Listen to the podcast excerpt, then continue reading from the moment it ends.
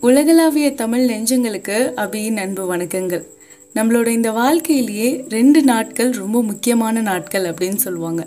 முதல் ஒன்று நம்ம பிறந்த தினம். ரெண்டாவது நம்ம ஏன் பிறந்தோம் அப்படிங்கிறத நம்மளே தெரிஞ்சுக்கிற அந்த நாள். அது ரெண்டுமே ரொம்ப முக்கியம்.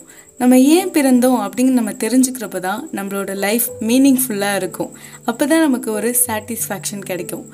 நம்ம ஏன் பிறந்தோம்? எதுக்காக இதெல்லாம் செஞ்சுட்டு இருக்கோம் நான் ஏன் இங்கே இருக்கேன்? என்னோட வாழ்க்கை எதை நோக்கி தான் பயணிச்சிட்டு இருக்கு அப்படிங்கிற அந்த கேள்வி நமக்குள்ள நிறைய நேரம் எழுந்திருக்கும். ஆனால் அதை அப்படியே நம்ம விட்டுட்டு கடந்து போயிடுவோம் ஆனால் நம்மளோட வாழ்க்கை ஓட்டம் எதற்கு அப்படிங்கிறது நமக்கு நிச்சயமாக தெரியணும். அதை எப்படி கண்டுபிடிக்கலாம்?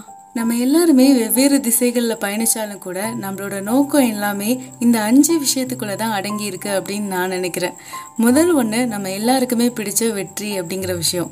அது எந்த விஷயமா இருக்கலாம் எந்த வேலையாக வேணா இருக்கலாம் எந்த துறையாக வேணாலும் இருக்கலாம் வீடு கட்டணும் வேலைக்கு போகணும் அப்படிங்கிற என்ன மாதிரியான விஷயங்களாக கூட இருக்கலாம். ஆனால் உங்களுக்கு அந்த விஷயத்தில் வெற்றி அடையணும். நாலு பேர் மெச்சுற மாதிரி நான் வாழ்ந்து காட்டணும். இல்லை நாலு பேருக்கு நான் ரோல் மாடலாக இருக்கணும். இந்த மாதிரிலாம் உங்களுக்கு தோணும்ல? அது எல்லாம் இந்த வெற்றி அப்படிங்கிற விஷயத்துக்குள்ளே தான் வருது. இந்த புகழ் வெற்றி அப்படிங்கிற விஷயத்தை நோக்கி நம்மளோட வாழ்க்கை பயணிக்கிறப்போ நமக்கு நல்ல சாட்டிஸ்ஃபேக்ஷன் கிடைக்குமா அப்படின்னு கேட்டால் அது ரொம்பவே கஷ்டம்தான். ஏன்பா இப்படி சொல்கிற இதெல்லாம் கிடைச்சா சந்தோஷமாக தானே இருக்கும் அப்படின்னு நீங்கள் நினைக்கலாம்.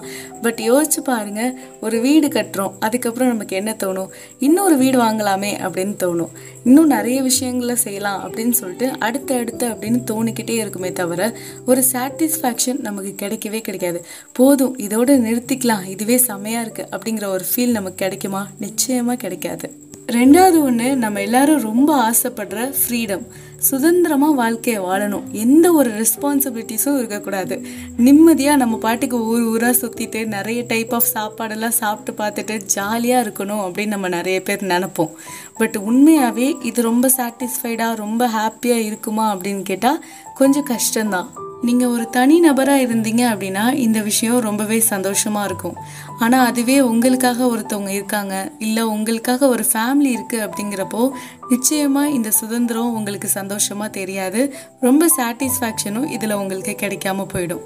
மூணாவது ஒன்று நம்ம யார் மேலேயாவது ரொம்ப பாசம் வச்சுருந்தோம் அப்படின்னா அவங்களுக்காகவும் நம்மளோட கடமைக்காகவும் நம்ம வாழ்கிற அந்த வாழ்க்கை. இதுக்கு பெஸ்ட் எக்ஸாம்பிள் யார் அப்படின்னா நம்மளோட அம்மா அப்பா தான். கடமை அப்படிங்கிற வார்த்தையை அதுக்கு ஏதோ மதிப்பே இல்லாத மாதிரி நம்ம நிறைய இடங்களில் யூஸ் பண்ணுவோம்.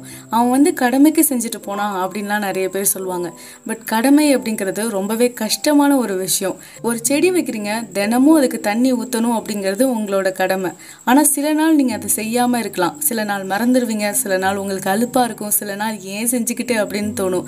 ஆனால் அதெல்லாம் யோசிக்காமல் என்ன ஆனாலும் ஒருத்தன் அந்த செடிக்கு தண்ணி ஊற்றிக்கிட்டே வரான் அப்படின்னா அவன் அவனோட கடமையிலேருந்து விலக இல்லாமல் இருக்கான் அப்படின்னு அர்த்தம். அந்த மாதிரி பர்சன்ஸ் ரொம்பவே உயர்வான மனிதர்கள் அப்படிங்கிறத தெரிஞ்சுக்கோங்க. நிறைய சக்ஸஸ்ஃபுல்லான பீப்புள் கிட்ட நிச்சயமாக இந்த கேரக்டர் இருக்கும். இந்த விஷயத்தை நோக்கி நம்மளோட வாழ்க்கை பயணம் இருக்கிறப்போ நமக்கு சாட்டிஸ்ஃபேக்ஷன் கிடைக்குமா அப்படின்னு கேட்டால் நிச்சயமாக ரொம்ப நல்லாவே கிடைக்கும். யாரோ ஒருத்தரோட தேவையை நம்ம நல்லபடியாக பூர்த்தி செய்கிறோம் அப்படிங்கிறதே செம்ம சாட்டிஸ்ஃபைடாக ஃபீல் பண்ண வைக்கும். நாலாவது ஒன்று மிஷன் ஏதாவது ஒரு காரியத்தை செஞ்சு முடிக்கணும் அப்படிங்கிறதுக்காகவே வாழ்றது. ஃபார் எக்ஸாம்பிளுக்கு இந்த ரைட் பிரதர்ஸ்க்கு வானத்தில் மனுஷங்களை பறக்க வைக்கணும் அப்படிங்கிறது தான் நோக்கமாக இருந்துச்சு. இந்த கேட்டகரியில் தான் நிறைய creators artist scientist business man இவங்க எல்லாருமே வருவாங்க. இவங்களுக்கெல்லாம் சாட்டிஸ்ஃபேக்ஷன் கிடைக்குமா அப்படின்னு கேட்டால் நிச்சயமாக கிடைக்கும். ஏன் அப்படின்னா இவங்க எல்லாரும் நிறைய பணம்லாம் சம்பாதிச்சாலும் இவங்க இந்த உலகத்தில் நிறைய மாற்றங்களை கொண்டு வரணும் அப்படின்னு நினைக்கிறாங்க. இந்த உலகத்தில் இருக்கிற மனுஷங்களுக்கு இந்த உலகத்துக்கு நிறைய உதவிகளை செய்கிறாங்க அதனால அவங்க ரொம்பவே சாட்டிஸ்ஃபைடாக ஃபீல் பண்ணுவாங்க. அஞ்சாவது ஒன்று சர்வீஸ் மற்றவங்களுக்கு தொண்டு செய்யணும் மற்றவங்களுக்கு நிறைய உதவிகளை செய்யணும் அப்படிங்கிற மாதிரியே இவங்க யோசிப்பாங்க. அவங்களோட வாழ்க்கை ஓட்டம் அதற்காகவே இருக்கும். இதுக்கு பெஸ்ட் எக்ஸாம்பிள் யார் அப்படின்னா அன்னை தெரசா அவர்கள் தான். இதில் ஹண்ட்ரட் பர்சன்டேஜ் நமக்கு நல்ல சாட்டிஸ்ஃபேக்ஷன் கிடைக்கும். இதெல்லாம் என்னோட வாழ்க்கை நோக்கம் இல்லைப்பா. நான் நல்ல வேலைக்கு போகணும் அதுதான் என்னோட நோக்கம் அப்படின்னு நீங்கள் மேலோட்டமாக சிந்திச்சிங்கன்னா உங்ககிட்டயே கேளுங்க. ஏன் நீங்கள் நல்ல வேலைக்கு போகணும்? ஏன்னா அப்போ தான் நிறைய காசு சம்பாதிக்க முடியும். ஏன் நிறைய காசு சம்பாதிக்கணும்? ஏன் அப்படின்னா அப்போ தான் எங்கள் வீட்டுக்கு தேவையான பொருள்லாம் நான் வாங்கி தர முடியும். ஏன் நீங்கள் வீட்டுக்கு தேவையான விஷயங்கள்லாம் செய்யணும்? ஏன் அப்படின்னா அப்போ தான் என் அப்பா அம்மா ரொம்ப ஹாப்பியாக ஃபீல் பண்ணுவாங்க. அப்போ உங்களோட வாழ்க்கை நோக்கம் எதை நோக்கி இருக்குது அப்படின்னா உங்களோட கடமைக்காகவும் அன்புக்காகவும் தான் நீங்கள் வாழ்ந்துட்டுருக்கீங்க. இந்த அஞ்சு விஷயங்களில் இதுதான் உயர்ந்தது அதுதான் உயர்ந்தது அப்படிங்கிறதெல்லாம் எதுவுமே கிடையாது.